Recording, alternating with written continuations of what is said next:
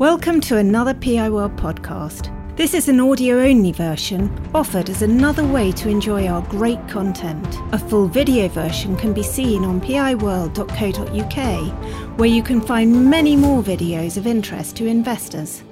Good afternoon, everybody. Andy and I, between us, will share this presentation. In total, it's about 30 to 35 minutes in length.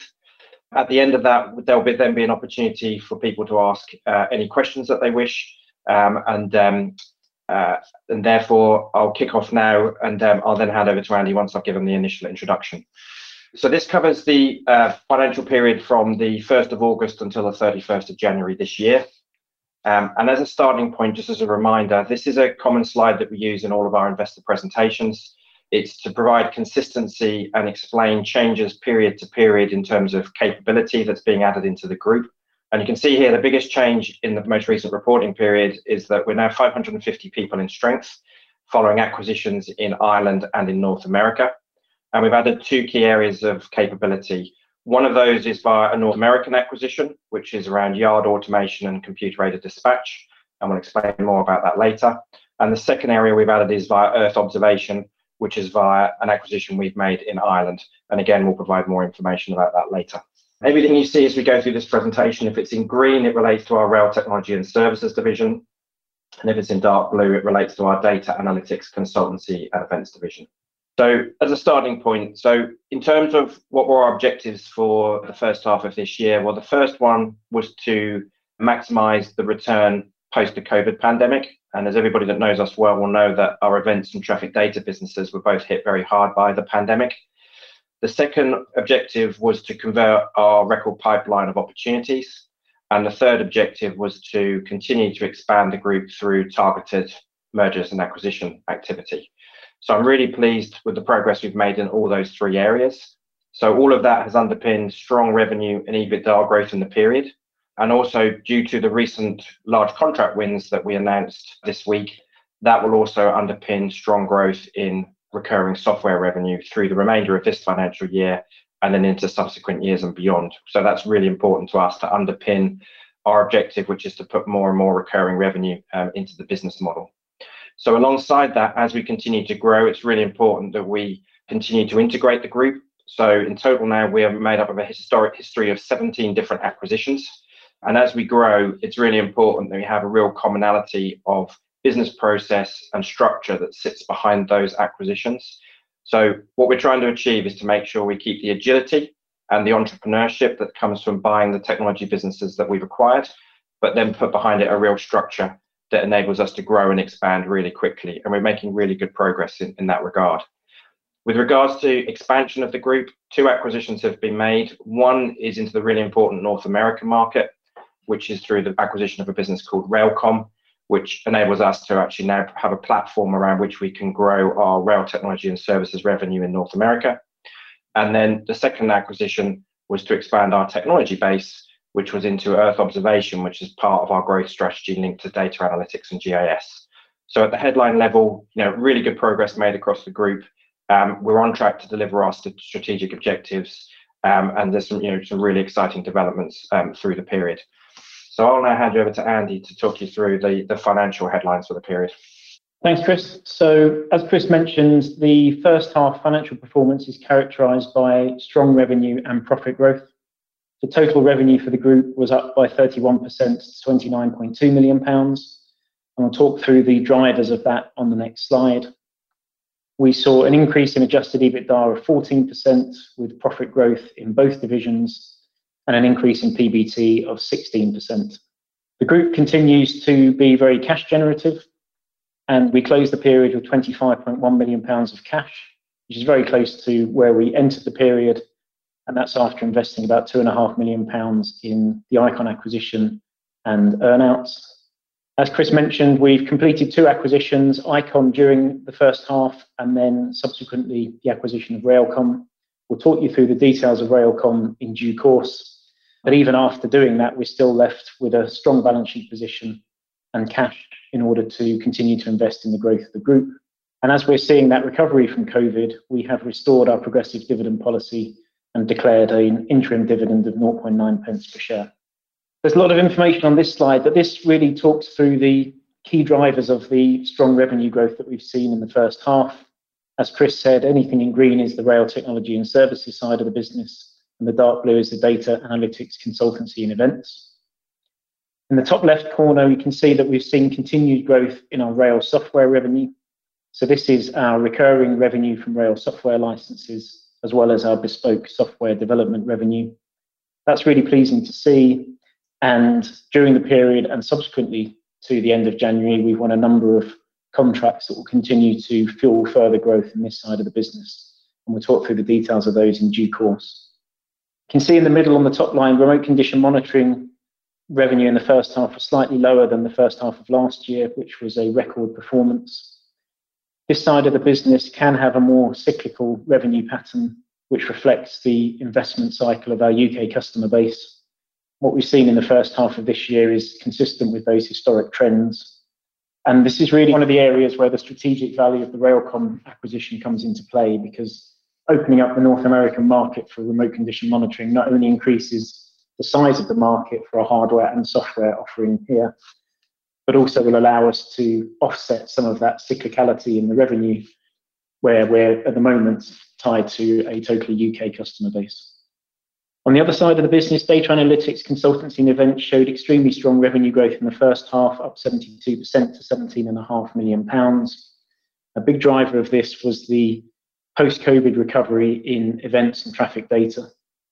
So you can see on the bottom row, events had a very, very strong revenue recovery, and here activity levels are back at pre-pandemic levels. On traffic data, the recovery is slightly more phased, but we expect that to get back to pre-pandemic levels during the second half of this financial year. And what's really pleasing here is the speed at which our businesses and our teams are able to respond to that pickup in demand as a result of the actions we took over the last couple of years to protect those businesses and safeguard jobs. On the data informatics and transport insight side, both of those businesses have shown organic growth in the period. They also benefited from the acquisitions we made in the last calendar year of Icon Geo and Flash Forward Consulting, respectively. The bar chart on the right-hand side of this slide shows the level of recurring and repeat revenue that we see in each side of the business. And our strategic goal is really to grow that light green bar, which is the recurring and repeat revenue on the rail technology and services side of the business. In the first half of this year, that was almost 80% of the divisional revenue. Now, that ratio will jump around a little bit depending on how much hardware sales and how much bespoke software activity goes on during the period. We typically expect that to see that around the 70-75% mark going forward. But our goal is to grow the absolute size of that bar going forward. Just looking at the income statement in more detail, so we can see the strong revenue growth there. Adjusted EBITDA was up by 14%. And in the first half of last year, we were still claiming some support from the furlough scheme and that gave us about half a million pounds of support to the income statement. So if you adjust for that, we actually saw adjusted EBITDA growth of about 26% on an underlying basis. The total group EBITDA margin of 21% reflects us getting back to that more normalized mix of revenue and is much closer to what we'd expect to see on a sustainable basis for the business going forward.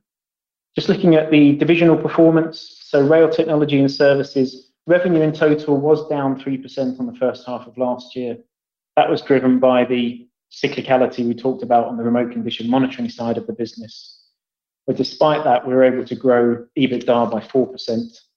And as I said, we've won a number of key contract wins in this side of the business in recent months, and that leaves us very well positioned to deliver further growth in H2 and looking further forward. On the data analytics consultancy and event side, strong revenue growth, which has dropped through to EBITDA growth. And again, in the prior year, we had that half a million pounds of support from the furlough scheme. So when you adjust for that, the EBITDA percentage in that division has grown on an underlying basis from 11% to 13%. And that includes retaining some of the cost savings that we put through in the business in response to COVID. Our target was to retain about 500,000 of those on an annualized basis, and we're tracking to that in the first half. And then finally, on the cash flow, as I say, we had a strong cash performance in the first half of the year. Our working capital patterns reflect the normal trading patterns for the business, which is typically a little bit more cash generative in the second half of the year. and in total, we invested 2.5 million pounds in acquisitions, earn-outs, and transaction costs. We don't capitalize any of our R&D. Post-period end, we've invested a gross of 10.9 million pounds in the acquisition of RailComm, and there's approximately 4.9 million pounds of contingent and deferred consideration that's payable in the second half of the year. Despite that, it still leaves us with a strong balance sheet and cash position, and we're continuing to look for opportunities to invest that in growing the business. So with that, I'll hand back to Chris to talk through some of the more detailed business unit by business unit performance. Thanks, Andy. So in terms of talking through this sector, this follows a very familiar pattern, which any of you that have attended these before would have seen before. Uh, we go through five core areas of the business. Again, the green areas are rail technology, and the dark blue is focused around big data and data analytics. And in each case, we'll give you an update on pipeline conversion, R&D activities, and any other updates that are relevant in terms of what's happened during the period. So if we start with our operational performance software sector, so this is dominated by a product called TRACS Enterprise. Again, for those of you that have known about us for a while, this is our end-to-end um, hosted uh, uh, software package that covers everything from timetabling through to rostering of crew, uh, through to the rostering of rolling stock, through to on-the-day management of the railway on behalf of a train, uh, passenger, or a freight operator. So this has been under development for quite a period of time. We have the first two passenger train operators going live this summer, and they're going live with the full end-to-end system. We're currently in the early stages of that go-live deployment as we speak, and that will then follow through in the form of detailed user training as we move through to the uh, go-live event. Importantly, we're really building momentum now with the pipeline conversion that sits behind that. So we have won our first freight operator contract, and this is important because, um, moving forward, freight is going to get a bigger and bigger proportion of capacity uh, on the U.K. rail network, and as a result, their operations will become more and more complicated to manage. And so what we're starting to see is a number of freight operators becoming interested in the systems that they now need to manage that complexity of that operation. So that first freight operator contract goes live in the early stages of 2023. We then won our next multi-year contract with a large U.K. Uh, train operator. It's a five-year contract. That starts with immediate configuration and development in the next couple of weeks, so that revenue will start to flow through in H2, and that equally will go live in the early stages of 2023. And then we've won a three-year contract with a two-year extension opportunity with a passenger transport authority that has both light and heavy rail. So they have a metro system, and they also have an overland rail system. Um, and again, this demonstrates that the flexibility of this software in the case that it can work on uh, large, complex uh, geographic networks. It can work on much smaller, much simpler local uh, rail networks, and it can also underpin future freight operations as well. So it's really pleasing to start to see that pipeline conversion, and we continue to have a very strong pipeline beyond this in terms of new opportunities that we hope to be able to announce in future periods. If we then move on to our remote condition monitoring business, so as Andy has said, the challenge on this side of the business is that the cycle, in terms of our sales cycle, is driven by the investment cycle from our customer base. And if you look back historically, there's always a level of lumpiness, um, year to year and period to period. So we have two key revenue streams here. One of those is selling the hardware, and it's the hardware that tends to be the most lumpy in terms of the orders that we receive. And we now have over 22,000 pieces of hardware now installed across the U.K. network. And the importance of the RailComm acquisition is we hope when they we now have a platform there that will enable to accelerate the rollout of that technology into the very large North American market as well. And then in addition to the hardware sale, we have a product called Centrix. We're the only approved supplier of hardware who also has a software platform linked to their product. And how Centrix works, it's licensed per device. So as many users as the customer wants can access the data once they have a device license, but every device has to have a license. So what we're typically seeing is, uh, Routes will place a license, like the 500 device license here. Some of that will cover existing hardware that they want to transition onto the platform, and some of it will provide the headroom that enables them to do future hardware procurement, which they can then hook back to the software platform.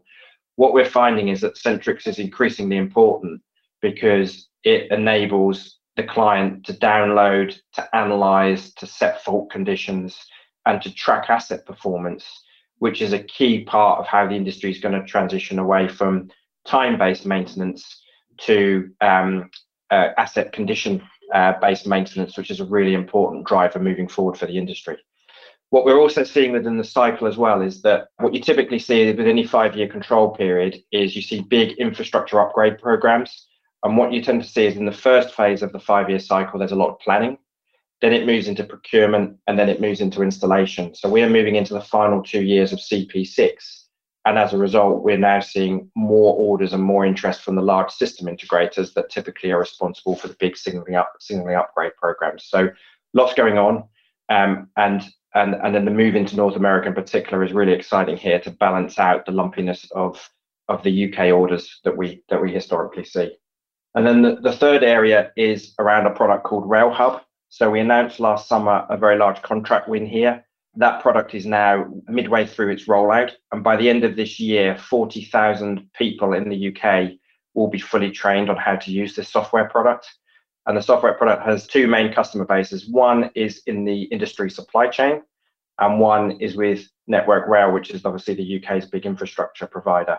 And the overall objective here is that the whole industry is using the same tool to manage the way in which it deploys people onto the railway, the way in which it manages competencies, in which it signs off and approves work, and the way in which it issues work to staff so that that work is delivered in the safest possible way. So this is a great opportunity for this product to both expand its capability moving forward um, and also for us to support the industry with its agenda of, of saving lives and adopting more and more digital technology, but recognizing that that needs to deliver clear benefits for the industry. So I'll now hand you over to Andy just to talk through the other two sides of the business. Thanks, Chris. So in terms of um, customer experience, so the smart ticketing was a key strategic goal that was outlined in the Williams-Shapps review that was published last year. And in the first half, we issued an industry white paper outlining our view on how that strategic goal can be achieved, and particularly how our technology can help to deliver that. We're seeing increasing momentum from a pipeline perspective in smart ticketing. We announced a new contract win with our full year results. That's due to go live in the second half of this year and start to contribute revenue. And we've got another deployment with a large transport authority that's in the final stages of procurement. And the key thing from our side, we provide the back office intelligence that deals with all the complexity of the UK ticketing landscape. And we're actually agnostic about the front end offer in terms of how that's provided to the customer. So currently, it's rolled out with a smart card solution. Um, we can do that with a contactless bank card solution, which we think is one of the uh, forthcoming applications. And then through our innovation hub, we're also looking at other ways that we can get this technology into the hands of the consumer, including developing a mobile app and barcode, barcode deployment solution. The customer experience side of the business also includes delay repay, and we've won two new multi-year delay repay contracts. So really strong momentum on that side of the business. And clearly we can offer a fully integrated delay repay smart ticketing solution for customers. This is a slide that we shared with the full year results, which shows what we believe to be a realistic addressable market for the UK rail industry. What we've added to it since the full year is the bars in blue, which show our assessment of how much of that space is currently occupied by our competitors. And each of the three areas of our rail business have a slightly different competitive landscape. But in each of them, you can see that there's still a substantial amount of white space for us to move into and deliver future growth. On the data analytics GIS side of the group, we acquired Icon Geo in November. So there's been a lot of focus in the first half of integrating that with our existing data and GIS capabilities. And as a result of that, we've now got a, a data and analytics center of excellence that's based in Dublin, which is allowing us not only to uplift and increase the sophistication of our offering across our current product portfolio, but also allows us to apply that across the group to help us to generate the next generation of products. And then lastly, in terms of uh, updates, as we continue to evolve our operating model from a business with 17 acquisitions now to a more integrated group model that's more scalable, the focus in the first half of the year has been very much around our people strategy. And a key part of that was launching what we're calling the One Tracsis leadership training program, which is to uh, 100 employees right across the group, an 18 month program which is all about developing leadership capabilities in an entrepreneurial, fast moving tech environment. So, very relevant for our organization. key investment in our people and our developing the next generation of leaders for our business. We're also looking at expanding our shared services model into the IT environment, moving on to a common group-wide IT operating environment that underpins all of the SaaS contracts that we've got in operation. And we continue to accelerate the maturity of our ESG activities with a particular focus on the S element of that in the first half, including diversity and inclusion and volunteering. We'll be publishing a group-wide ESG scorecard with the full year results. So moving on now to consider the RailComm acquisition in a bit more detail. So RailComm is a rail technology business that's based in Fairport in upstate New York, operating for over 20 years. Its key activities are around yard automation and computer-aided dispatch. So it forms a very nice complement to Tracsis' existing products that we offer to our UK customers. And we see exciting growth opportunities both in RailComm's core products, but also to allow us to access an existing direct relationship with the key customers right across the North American market so that we can progressively move our existing portfolio of products over into North America. As Chris said, we see remote condition monitoring as being the first phase of that, but then we've got a detailed three-year plan to move some of the software products over in due course. In order to implement this, we are moving one of our senior rail managing directors is moving to North America and will oversee Tracsis' activities here, both in terms of delivering that organic growth and also looking for further opportunities to consolidate and repeat that successful model we've had in the UK in the North American market. And this slide really shows the breadth of the customer relationships that RailComm has so these four categories make up the key component parts of the US rail market. And RailComm has relationships and framework agreements with all of these key customers that you can see on the slide. So this is where it really gives us a quick step up in terms of accessibility and opportunity to engage right across the market and start to move our existing products over. So with that, I'll pass back to Chris to do the wrap up and the looking forward. Okay, thanks, Andy. So overall, where are we? As I said at the start, you know, we're really pleased with the progress we've been made, uh, that's been made with a number of the strategic priorities that we have as a group. We've got good momentum at the start of H2, driven really by the recent conversion of the new contracts that we've discussed in this presentation. We're continuing to look and grow our M&A pipeline. And an important thing we're doing differently with M&A now is that anything that we class as a bolt-on has to be managed and delivered by an existing managing director within the business, which and what that means is that we therefore leave ourselves with plenty of resource and capacity at group level to continue to drive forward with the next deal much more quickly than perhaps we used to be able to do. And if you were to go and look at railcom.com, for example, you'll see that we within the within on the day we bought the company, the day we announced it, um, the website was already had fully adopted the Tracsis branding. It enabled uh, users to immediately land on the site and to navigate themselves around the Tracsis group without really recognizing that they'd actually moved from one different part of the business to another. And that's a really important part of what we want to be able to do with future M&A is to ensure that we can integrate very early, we can get the maximum benefits from, from those acquisitions um, and really use that to drive um, accelerated growth. So alongside that, we're continuing to see a strong post-COVID recovery. We expect by the end of H2 to have every impacted business back to normal revenue levels.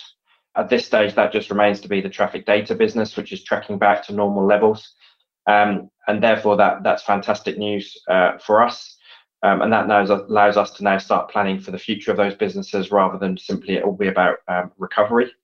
And then, in addition, despite the recent conversion of so many new contracts, our software pipeline continues to grow. We're actively engaged in discussions with the industry about the future of Great British Railways. That transition is continuing to move forward. And we've been asked some great questions in terms of our engagement along the lines of, you know, how, how what is Tracsis' vision for creating a data-driven, customer-focused, safety-critical future for the rail industry? So if you think of those words in that, data-driven, that's what we're investing in uh, with, with our data analytics and GIS investment. Customer focused is it's at the heart of what we do. We're constantly trying to innovate and deliver projects and, and products that drive improvements in customer experience and in the efficiency of the operations that underpin them. And safety critical, that's exactly what all of our Rail Hub and remote condition monitoring and now the products that we've uh, we have as part of the RailComm acquisition deliver to the industry. So we have a really strong set of products that are aligned to the direction in which the of travel for the industry, and that really underpins our confidence moving forward. So if you look at the boxes at the bottom, we're going to continue to drive innovation and deliver the large ongoing software deployments that we have at the moment. We're going to continue to accelerate the pace of integration of acquisitions, as well as focusing on the pipeline. And that pipeline of M&A is focused in two key areas. It's around rail software, it's around data analytics. So it's very focused. Um, it has a wide geographic remit, but it's very focused in terms of, the offering that we're looking for. As Andy spoke about, we will have a fully implemented ESG scorecard by the end of this year, against which we can report on an ongoing basis um, the success stories across our group and the contribution we're making across these important areas.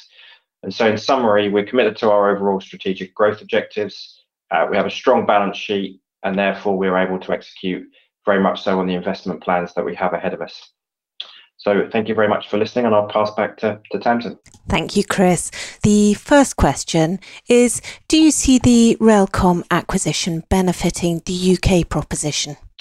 Um, the UK, the US, and the UK are quite different in regards of the size and scale of the freight operations. Um, so in the US, the offerings that we have are very much targeted at the the, the large scale um, yards that are very frequent across the US market. So what you find in the US is that there are short line operators that deal sort of typically at state level. They then feed into the um, class one infrastructure that is um, nationwide. And what you find is there's very large yards where um, products are stored, shipped, moved across from one train to another. And that requires a real level of, um, of automation and control to make sure that's done effectively you don't see that same level of demand here in the UK. So I think what we're likely to see is more of a transfer um, of our technology and services from the UK to the US market than the other way around. Although what we are encouraging other teams to collaborate and really understand where those uh, where any opportunity might exist. Thank you. And I've got two questions about the competitive landscape in the US for Tracsis' existing products. Can you outline the US rail software competitive landscape and whether there's a similar amount of white space to grow into? Yeah, absolutely. It's a great question. So, um, so when I joined the CEO three years ago, we did a large-scale study of the North American market because we recognised that was a, strategic um, target for us moving forwards, and we wanted to understand was there a Tracsis-like organisation in that marketplace. So as part of that study, we couldn't find anybody that looked like looked like us, and we still haven't been able to. So, so to summarise that, there doesn't appear to be a vehicle technology, uh, sorry, rail technology or a rail software consolidation play going on uh, in the US at the moment.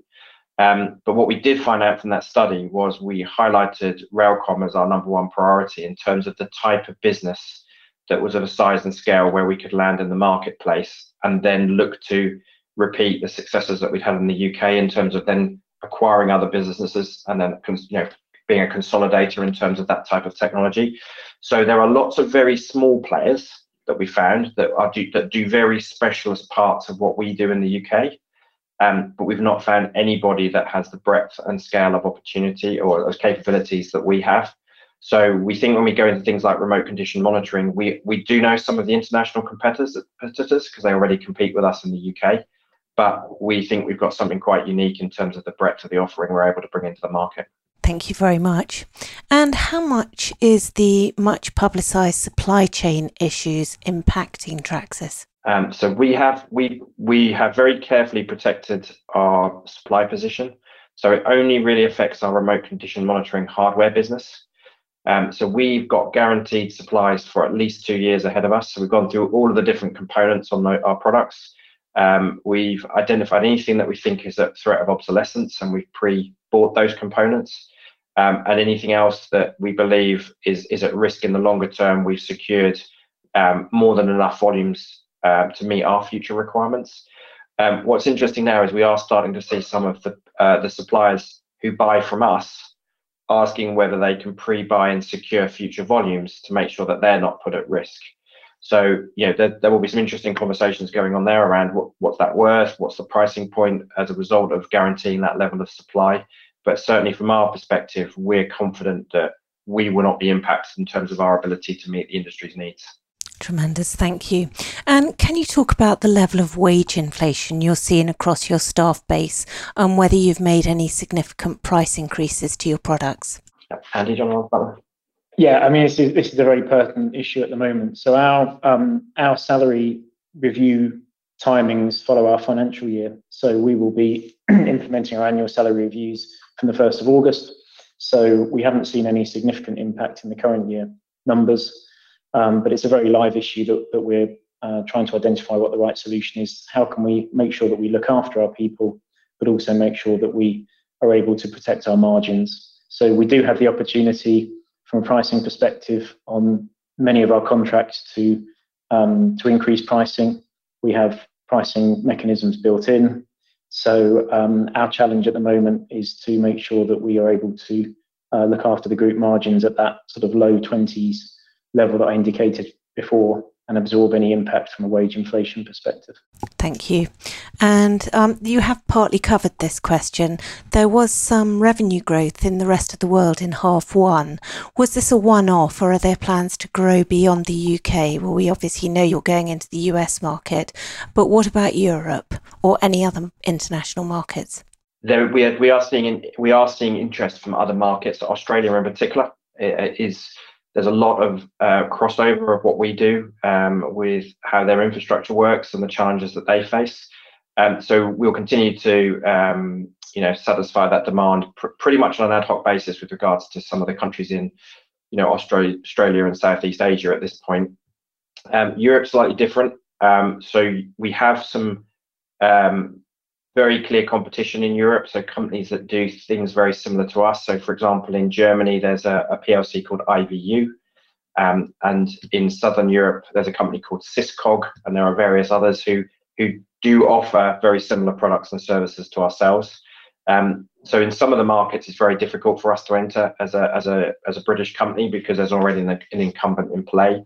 So I think realistically, our our growth path into Europe will be very similar to the one from from the US, which will be looking for a business similar to a, a RailComm in size and scale, and then we'll be using that as the basis around which we then um, look to grow into the European market. Thank you very much. And what are your plans for M and A in the year ahead? Um, just to continue push ahead as hard as we can. You go ahead with that one, Andy. No, I was going to say we, we you know we're constantly on the lookout. Um, we've we've got the balance sheet to support it. Um, we're always open for business. Um, clearly, there's not much that we can say in terms of specifics, but we're always on the lookout for those opportunities. Yeah, and we've got we've got so we've got the financial horsepower. I mean, I think the thing we're seeing slightly differently now is that um, I think during the COVID pandemic, we didn't see many um, proactive approaches from companies because um, cash flow was not really a major issue for people during the COVID crisis because of the furlough scheme and, and the government support that was in play. We are definitely seeing more companies now um, approaching us to have a more proactive conversation around they feel now is the right time to to to look to um, you know sell out and become part of a, bro- a, broader organization that's perhaps got a bigger appetite for risk and can um, you know tackle some of the challenges coming forward. And i guess with the cost of living squeeze at the moment um, and with other challenges that just exist you know potentially around a future recession or whatever else might might come our way um, that certainly uh, changes people's risk appetite. Thank you. And what's the landscape like for freight operators? Are there lots of different operators to sell into, or is it a few dominant players? Um, if you look at the products that we sell, we think there's probably about six freight operators in the UK that are of the size and scale to, to, to need our products and services. So if you think there's 25 passenger operators, of probably which, I don't know, maybe 15 would buy a, a lot by our desktop software, but who would buy sort of the, the bigger, um, more hosted solutions. Um, so you can see freight is is not as big as the passenger space, but it's still you know a sizable market and sizable opportunity for us. Um, the core product for freight operators will be TRACS Enterprise. Um, now in the US, that is called crew, a crew calling solution. Um, what, what, what the beauty of having a track record in the UK will be then we'll be able to hopefully take that across to the US and be able to demonstrate that as a proven freight um, system. Um, and so that's that's that will also be one of our future objectives. Thank you very much. And that's the end of questions. Chris, do you have any closing remarks? Um, just say thank you very much, everybody, for, for joining us today. Um, you can see from uh, the presentation that the, the, group's in a really strong position. Um, we've got a great team of people. Um, I think we've got some product offerings that are really well placed um, for the challenges ahead for the rail industry in terms of its digitalization agenda and the drive for improving customer experience and um, safety. So, you know, just I guess as a closing remark, a huge thank you to the team who are delivering an outstanding job, and we're very confident about the uh, the ongoing future performance of the group. PI World videos and podcasts are for general information and interest. They do not constitute any kind of recommendation or inducement to buy shares of any company. PI World is not offering any kind of financial advice, and nothing in our material should be taken as such.